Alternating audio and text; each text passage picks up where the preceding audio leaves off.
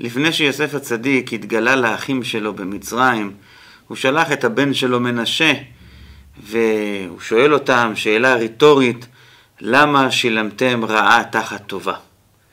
כשהאחים שמעו את השאלה הזאת, בשלב הראשון הם אמרו, אנחנו נהיה כולנו עבדים. גם מי שימצא הגביע בידו, וגם אנחנו נהיה עבדים. אבל הם לא עמדו בהבטחה הזאת שהם אמרו. הם אמרו שהם יהיו עבדים, אז היה ברור שאת מי שימצא הגביע, הם ישתקו והם יקבלו את זה, אבל זה לא מה שקרה. אחר כך יהודה התעצבן, והוא כעס מדוע יוסף רוצה לקחת את בנימין להיות לעבד. נשאלת השאלה, שאלה פשוטה והגיונית.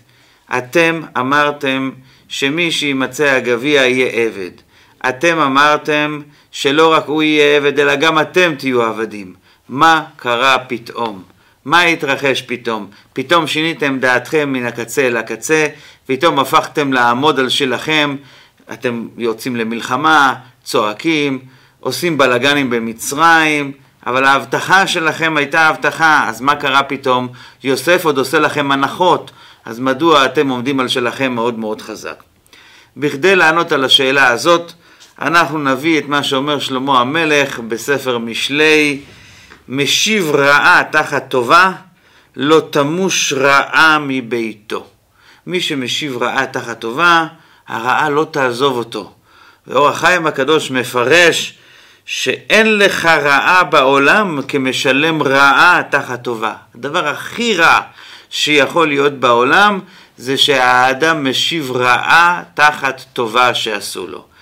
כאן יש לנו מפתח, מפתח עמוק להבין מה גרם לאחים להתבלבל ולהבטיח שמי שימצא הגביע בידו הוא יהיה עבד, ולא רק הוא יהיה עבד אלא כולם יהיו עבדים. המפתח מוטמן כאן משום שהיה חדור בתוך הלבבות של האחים שהם לא רוצים להיות אנשים שמשלמים רעה תחת טובה בשום פנים ואופן. זה היה דבר כל כך יסודי שהם האמינו בו והם לא היו מוכנים חלילה וחס להיות אנשים כפויי טובה. ולכן, כאשר פתאום בא אליהם אדם והוא אומר להם שאלה אה, שעומדת ככה מול הפנים, מדוע שילמתם רעה תחת טובה, אז הם מאבדים את העשתונות. כי זה כל כך היה מופרך להם, כל כך היה דבר שלא מתאים לאישיות שלהם, היה להם מאוד קשה לשמוע את זה, הם התבלבלו לרגע והם הבטיחו הבטחות עצומות שלא יכלו לעמוד בהם מאוחר יותר. אנחנו רואים עד כמה לבני ישראל, בניו של יעקב אבינו, היה מונח בתוך הלב שלא יכול להיות שאנחנו נהיה אה, משלמי רעה תחת טובה, זה דבר מאוד מופרך היה בעיניהם. אבל כשאנחנו מסתכלים ביום יום שלנו, אנחנו רואים שיש הרבה מאוד אנשים שהם כפויי טובה. יש כאלה שזה קורה להם לעיתים, ויש כאלה שפשוט מתכננים את זה, זה צורת החיים שלהם, צורת ההתנהלות שלהם. מי שעושה להם טובה, בקרוב או ברחוק, הופך להיות אחד כזה שהם משלמים לו רעה. מה מביא את האנשים, שבגדול הם אנשים טובים, אנשים חיוביים, להיות אנשים שמשלמים רעה תחת טובה? מה קורה פתאום? מה, כולם, כולם פתאום מחפשים להיות אנשים אה, מושחתים, אנשים שלא אה, מידתיים בהנהגה שלהם? הרי זה מופרך לחלוטין, איך דבר כזה קורה? האמת היא שטמון כאן משהו מאוד יסודי בטבעו של אדם. הקדוש ברוך הוא, כשהוא ברא את האדם, הוא ברא אותו כמשפיע ולא כמקבל. זאת אומרת, האדם בטבעו רוצה להשפיע. כמו שאומר הכתוב, לעשות לתקן, האדם נוצר כדי ליישם ולעשות ולטפח ולבנות. מה שקורה באמצע הדרך זה שלפעמים האדם הופך להיות מקבל, לפעמים הוא נזקק לקבל, קורא לו ונתנו לו. ומכיוון שזה כל כך בניגוד לטבע שלו, וכל כך בניגוד ל, ל, ל, ל, ל, לנשמה שלו, לצעקה הפנימית של הנשמה, לכן האדם מתמרד נגד הנתינה שנתנו לו. עשו לך טובה, הוא היה צריך להודות מכל הלב, אבל מצד שני הנפש שלו מתהפכת מבפנים, אני צריך להיות משפיע, אני לא צריך להיות מקבל, כאן קיבלתי, ולכן אנשים שלא עומדים בניסיון, הם הופכים את הקבלה הזאת שהם קיבלו ומתחילים להסביר שזה בעצם לא הייתה קבלה וזה בעצם הנתינה שנתנו להם היא לא נתינה וכדי לחזק את זה בלב שלהם לפעמים הם גם כן משלמים רעה תחת טובה כדי להשקיט את המצפון שלהם, לא הייתי משפיע, הייתי בתנועה של מקבל, זה לא מתאים לי, זה לא האישיות שלי, זה לא מה שאני מחפש. מוריי ורבותיי, השורה התחתונה, בן אדם רוצה להיות משפיע, בן אדם צריך להיות משפיע, בן אדם נברא כדי להיות משפיע, ולכן כשהוא לא מיישם את הנקודה הזאת, הוא מאוד מאוכזב מעצמו. והאכזבה הזאת שהוא מאוכזב מעצמו, והיא מביאה אותו הרבה פעמים לתנועה הזאת שהוא צריך לכפור בטובה, הוא צריך לשלם רעה תחת טובה, כדי להרגיע את עצמו ולומר, לא עשו לי שום טובה, לא נתנו לי כלום, אני משפיע, אני לא מקבל. איך מתמודדים עם הבעיה הנפשית הזאת? איך מתמודדים עם התנועה הזאת שמביאה אותנו לכפיות טובה בלי שנרצה באמת להיות כפויי טובה? כמו שהסברנו, אנחנו פשוט צריכים להרגיע משהו בתוך הנפש. אם היינו מצליחים למצוא נוסחה שתרגיע את הנפש שלנו, אז כבר לא היינו כאלה משלמי רעה תחת טובה. לא היינו מגיעים למקום הזה כי אנחנו טובים, אנחנו לא רעים. אז מה אנחנו עושים?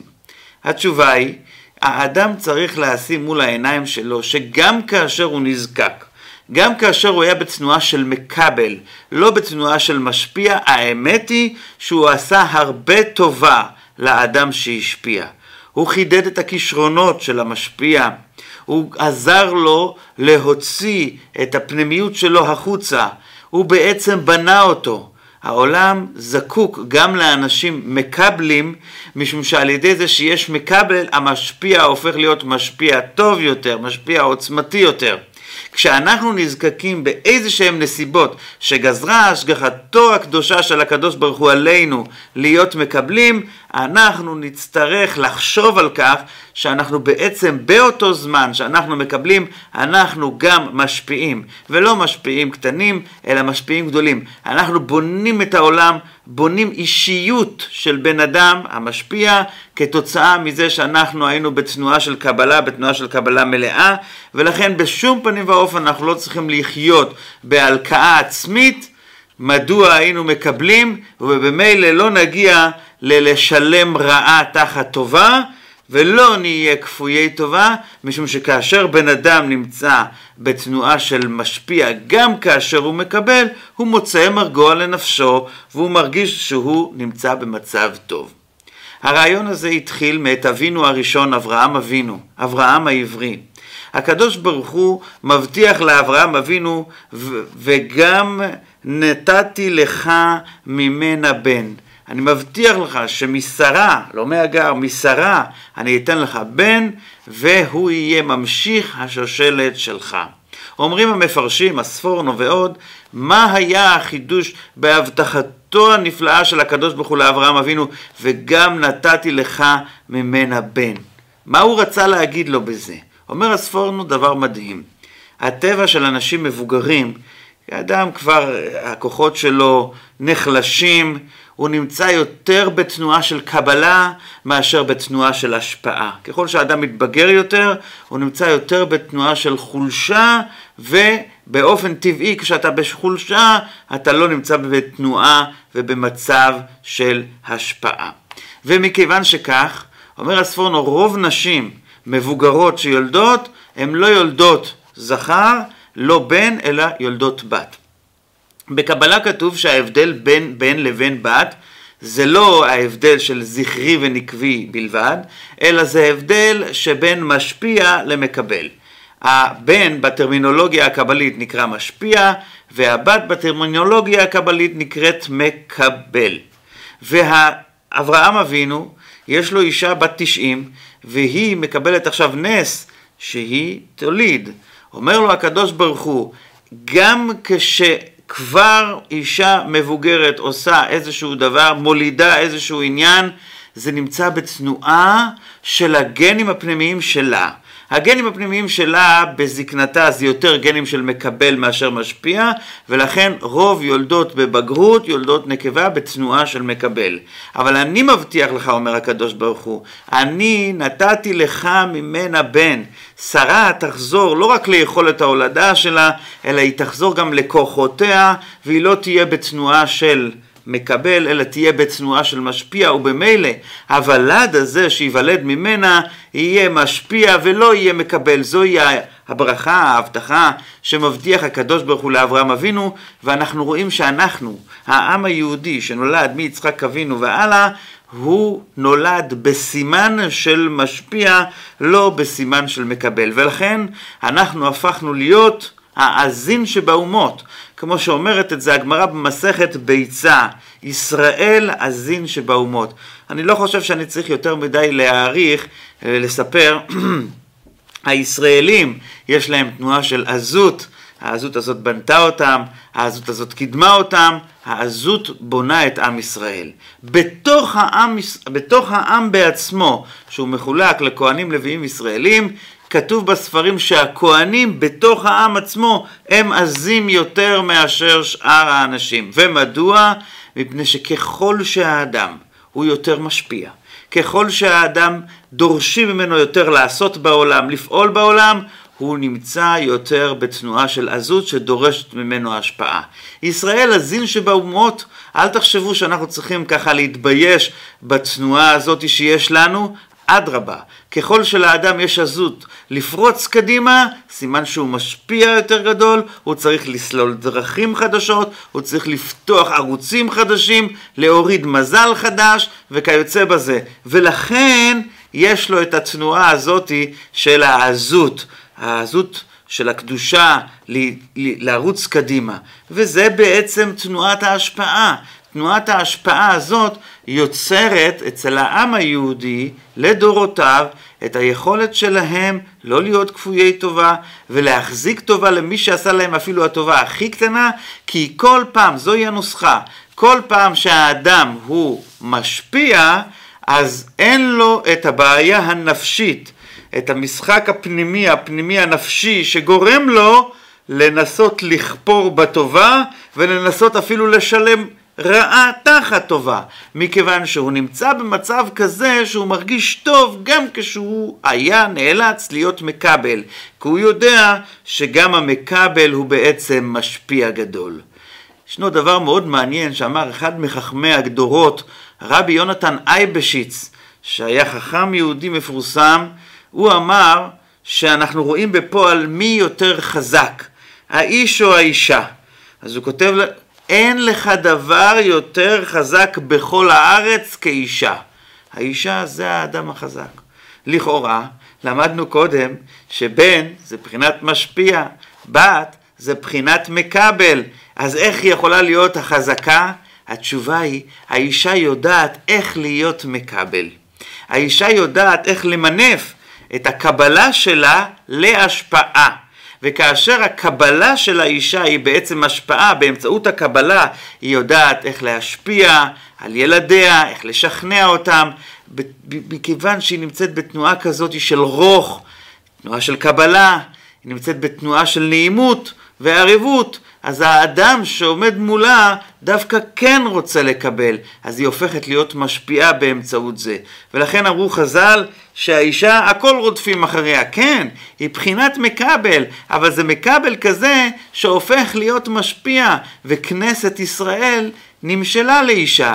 זה, זה העזות הגדולה של כל עם ישראל, שהם מסוגלים להיות מקבלים, ותוך כדי שהם מקבלים הם גם כן משפיעים, ובעצם זה נותן להם את החוזק ואת החוסן הכי גדול שיש בעולם, גם מהבחינה איך שהם נתפסים אצל האחרים, וגם מהבחינה האישית פנימה, שהם לא מרגישים חלשים, אלא הם מרגישים מאוד מאוד חזקים. עכשיו תדעו שכל פעם שאנחנו רואים אדם שהוא כאילו צועק חזק, ולעומתו אדם שלידו נמצא בתנועה של ככה עדינות, אז לרגע אנחנו נגיד זה הצועק החזק, הוא המשפיע הגדול. זה שאומר את הדברים בלחש, הוא המקבל הגדול, אבל מתברר שזה שאומר אותם בלחש הוא אולי מקבל, אבל הוא מקבל פנימי שיש לו עוצמות חזקות. אומר את זה המלבים, הפרשן המיוחד לתנ"ך בספר, בספר איוב, אומר שפעם כשאומות העולם היו רוצים אה, לעשות בדיקה אה, מי הוא גנב, היו תופסים כמה חשודים בגניבה, הייתה להם שיטה מעניינת איך מזהים מי הוא הגנב ואיך הייתה עובדת השיטה הזאת, הם היו באים ומאשימים את הבן אדם. אם הוא היה צועק חזרה, לא נכון, אני לא גנב, אני לא עשיתי שום דבר, אז הם היו יודעים שהוא הגנב. אם הבן אדם היה שומע את ההתכות, והיה שומע את העלבונות ואת הצעקות ואת ההפחדות, ואחרי הכל הוא היה, כן, לא מגיב יותר, הוא אומר לא, אני לא גנב, וגומר את ההצהרה שלו בשקט ומתקדם הלאה, אז הם היו יודעים שהאדם השל, האדם הזה שאמר את הדברים בלחש, פה נמצאת העוצמה האמיתית, פה נמצא האמת, והם היו יודעים שהוא לא הגנב. מוריי ורבותיי, זה נכון, זה נכון גם כן בשטח, זה נכון לא רק בבדיקה של גנבים, זה נכון בכלל. ומדוע זה נכון? מפני שכשבן אדם מרגיש צורך לצעוק, זה מראה שהוא לא משפיע, אלא הוא מקבל. כשבן אדם אומר את הדברים בנעימות וערבות, הוא אומר את שלו, הוא בטוח בעצמו. מקבל כזה, שמסוגל לקבל מאנשים אחרים, והוא לא מרגיש שהוא מתמוטט, הוא לא מרגיש שהוא מאבד את עשתונותיו, זה בגלל שיש לו חוזק גדול, וכמו שאמרנו קודם בשם רבי יונתן אייבשיץ, האישה היא הדבר החזק בעולם, מכיוון שאם אתה יודע לקבל ואתה נשאר שפוי אחרי הקבלה, סימן שיש לך איזשהו חוזק פנימי מאוד. למי אין את החוזק הזה? לכלבים אין את החוזק הזה. הגמרא במסכת פסחים אומרת שהכלבים שונאים את בני מינם. כלומר, כלב אחד שונא את הכלב השני. שאלו המפרשים, מדוע כלב אחד שונא את הכלב השני? מה יש לו נגדו? אז אומרים, כל הכוח של הכלב זה חנפנות. הוא יודע לקשקש בזנב, להתחנף לאדון שלו ולהוציא עוד דיבידנדים, עוד כל מיני דברים לטובתו כתוצאה מהחנופה שלו. חנופה זה תנועה של מקבל, אבל תנועה של מקבל כזו שאין מאחוריה משפיע, אין כלום. מכיוון שזו תנועה של מקבל שאין אחריה כלום, הוא כל כך חלש, אז אם הוא רואה כלב לידו הוא מתחיל לחשוד, אולי גם הכלב השני יתחיל פה להתחנף, ואולי הוא ייקח את האספקות היתרות שאני מקבל מהאדון שלי, אז כל העסק הזה כבר לא משתלם, אני מפחד, אז אני שונא אותו, אני נובח נגדו, אני נלחם, אני מגרש וכיוצא בזה. מוריי ורבותיי, בואו לא נהיה כלבים, אנחנו בני אדם. בני אדם יכולים להיות מקבלים ולהיות מקבלים כאלה שעם הראש מורם, כי הם יודעים שבאותו זמן שהם מקבלים, הם גם כן משפיעים. לכן, גם בשאר בעלי החיים הטמאים ישנם כאלה שהם בתנועה של השפעה ולא בתנועה של קבלה. למשל, האדם שונה מבעלי החיים בדבר מהותי נוסף. בעלי החיים יש להם זיכרון, כל בעלי החיים יש להם זיכרון.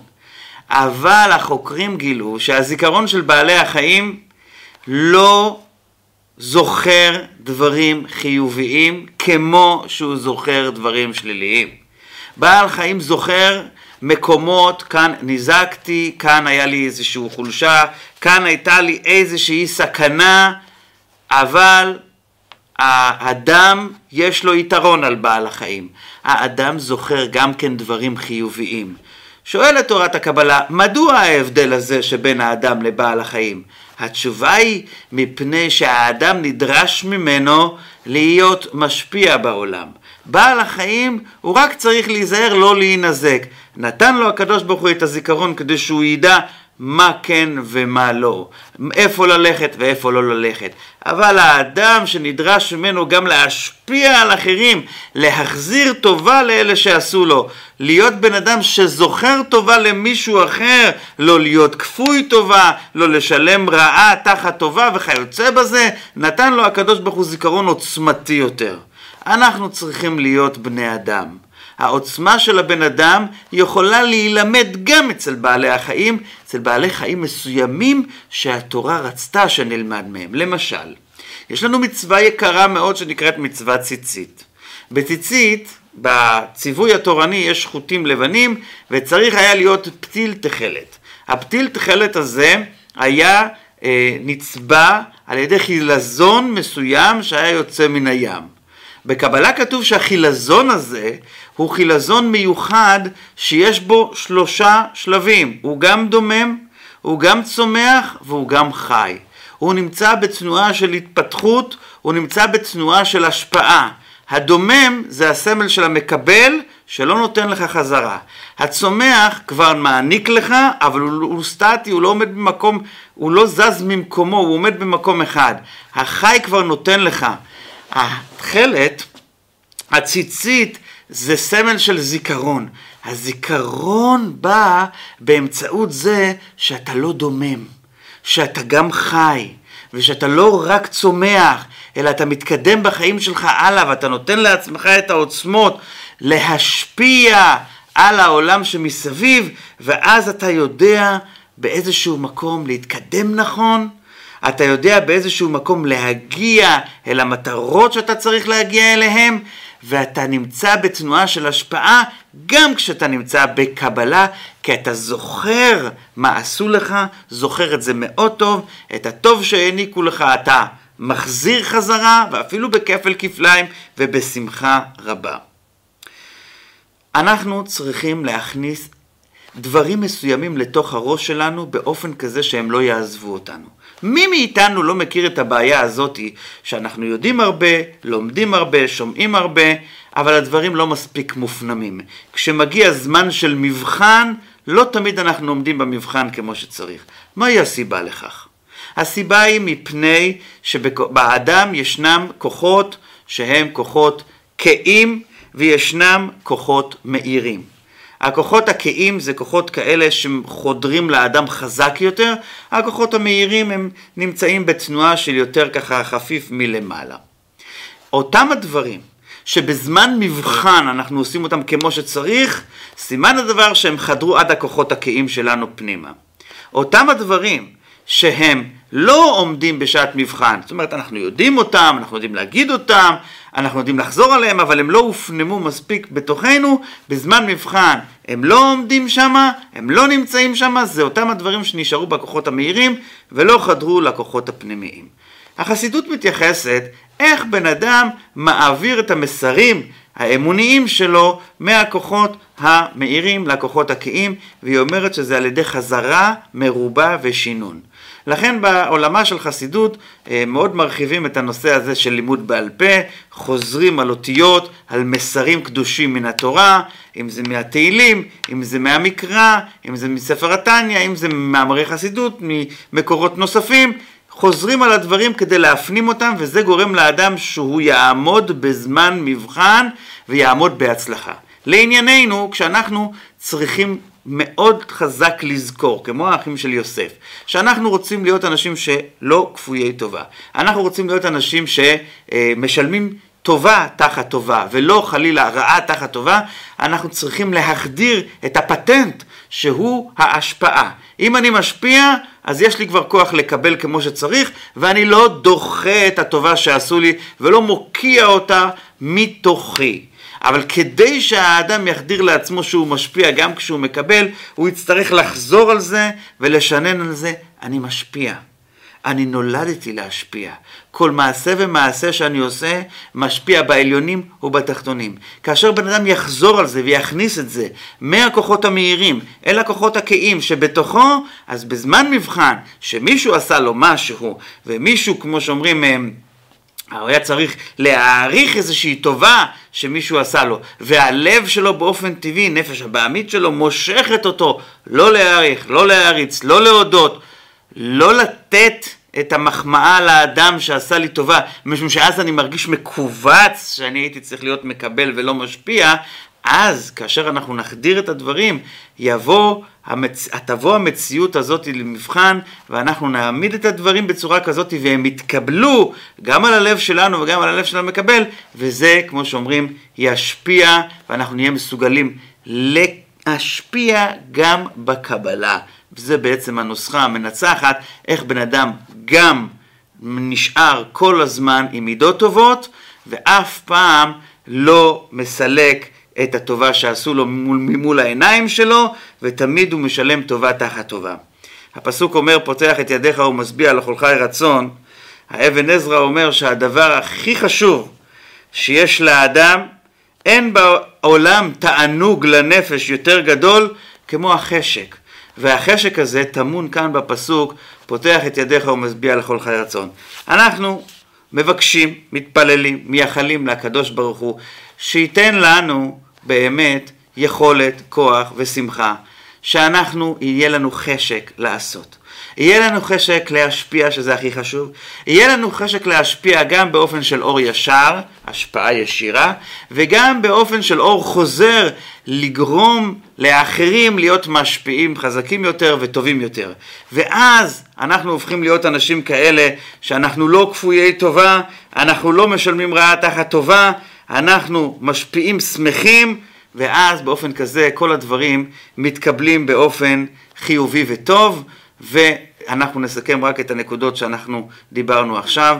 אחי יוסף מאוד נבהלו שהתברר להם שמאשימים אותם שהם כפויי טובה. הדבר הכי חמור בעיניהם היה זה לשלם רעה תחת טובה ולכן הם הבטיחו מה שהם לא היו צריכים להבטיח. הקדוש ברוך הוא נתן בתוך ליבו של האדם זיכרון חזק כדי שהוא יוכל להיות מקבל ובשעה שהוא מקבל הוא גם כן משפיע טובה זאת אומרת שהוא זוכר גם את הדברים החיוביים והוא מחזיר אותם אה, לבני אדם והוא יכול אה, לקדם אותם ולשנות את הדברים בעולם באופן היותר טוב והיותר מוצלח בסייעתא דשמיא. אנחנו צריכים רק לזכור נקודה מאוד מאוד חשובה. היה, היו בני אדם כאלה שבזמן דור הפלגה הקדוש ברוך הוא העניש אותם והם הפכו להיות בעלי חיים. הם, אחד מהבעלי חיים הללו זה הפילים. לא לחינם הפיל הוא בעל חיים כזה שיש לו אה, הרבה אינטליגנציה יחסית לבעלי חיים אחרים. הפיל, אומרים בקבלה שהוא תמיד פוסע ברגל שמאל. מה הבעיה של הפסיעה ברגל שמאל? היא נובעת אצלו מזה שהוא התחיל את החיים שלו ברגל שמאל. הוא היה בן אדם כזה שלא מסוגל להכיר טובה לקדוש ברוך הוא על מה שהוא עשה, והוא נאנס בזה שהוא הפך להיות פיל, וזה נרמז בזה שהוא תמיד מתחיל לצעוד ברגל שמאל. אנחנו בני אדם, אנחנו צריכים להתחיל את החיים ברגל ימין. רגל ימין מסמלת את ההשפעה, רגל שמאל מסיימת את הדחייה, את הדחייה של ההשפעה. אנחנו לא רוצים להיות פילים, אנחנו רוצים להיות בני אדם שמשפיעים, ואנחנו רוצים להיות אנשים שמשפיעים כאלה גם באופן ישר וגם באופן עקיף, גם באור ישר, גם באור חוזר, גם באופן כזה שאנחנו אה, משפיעים בפועל, וגם שאנחנו יודעים לתת מחמאה, להוקיר טובה ולחזק את האנשים שמשפיעים, שגם לזה השפעה ייקרא. תודה רבה.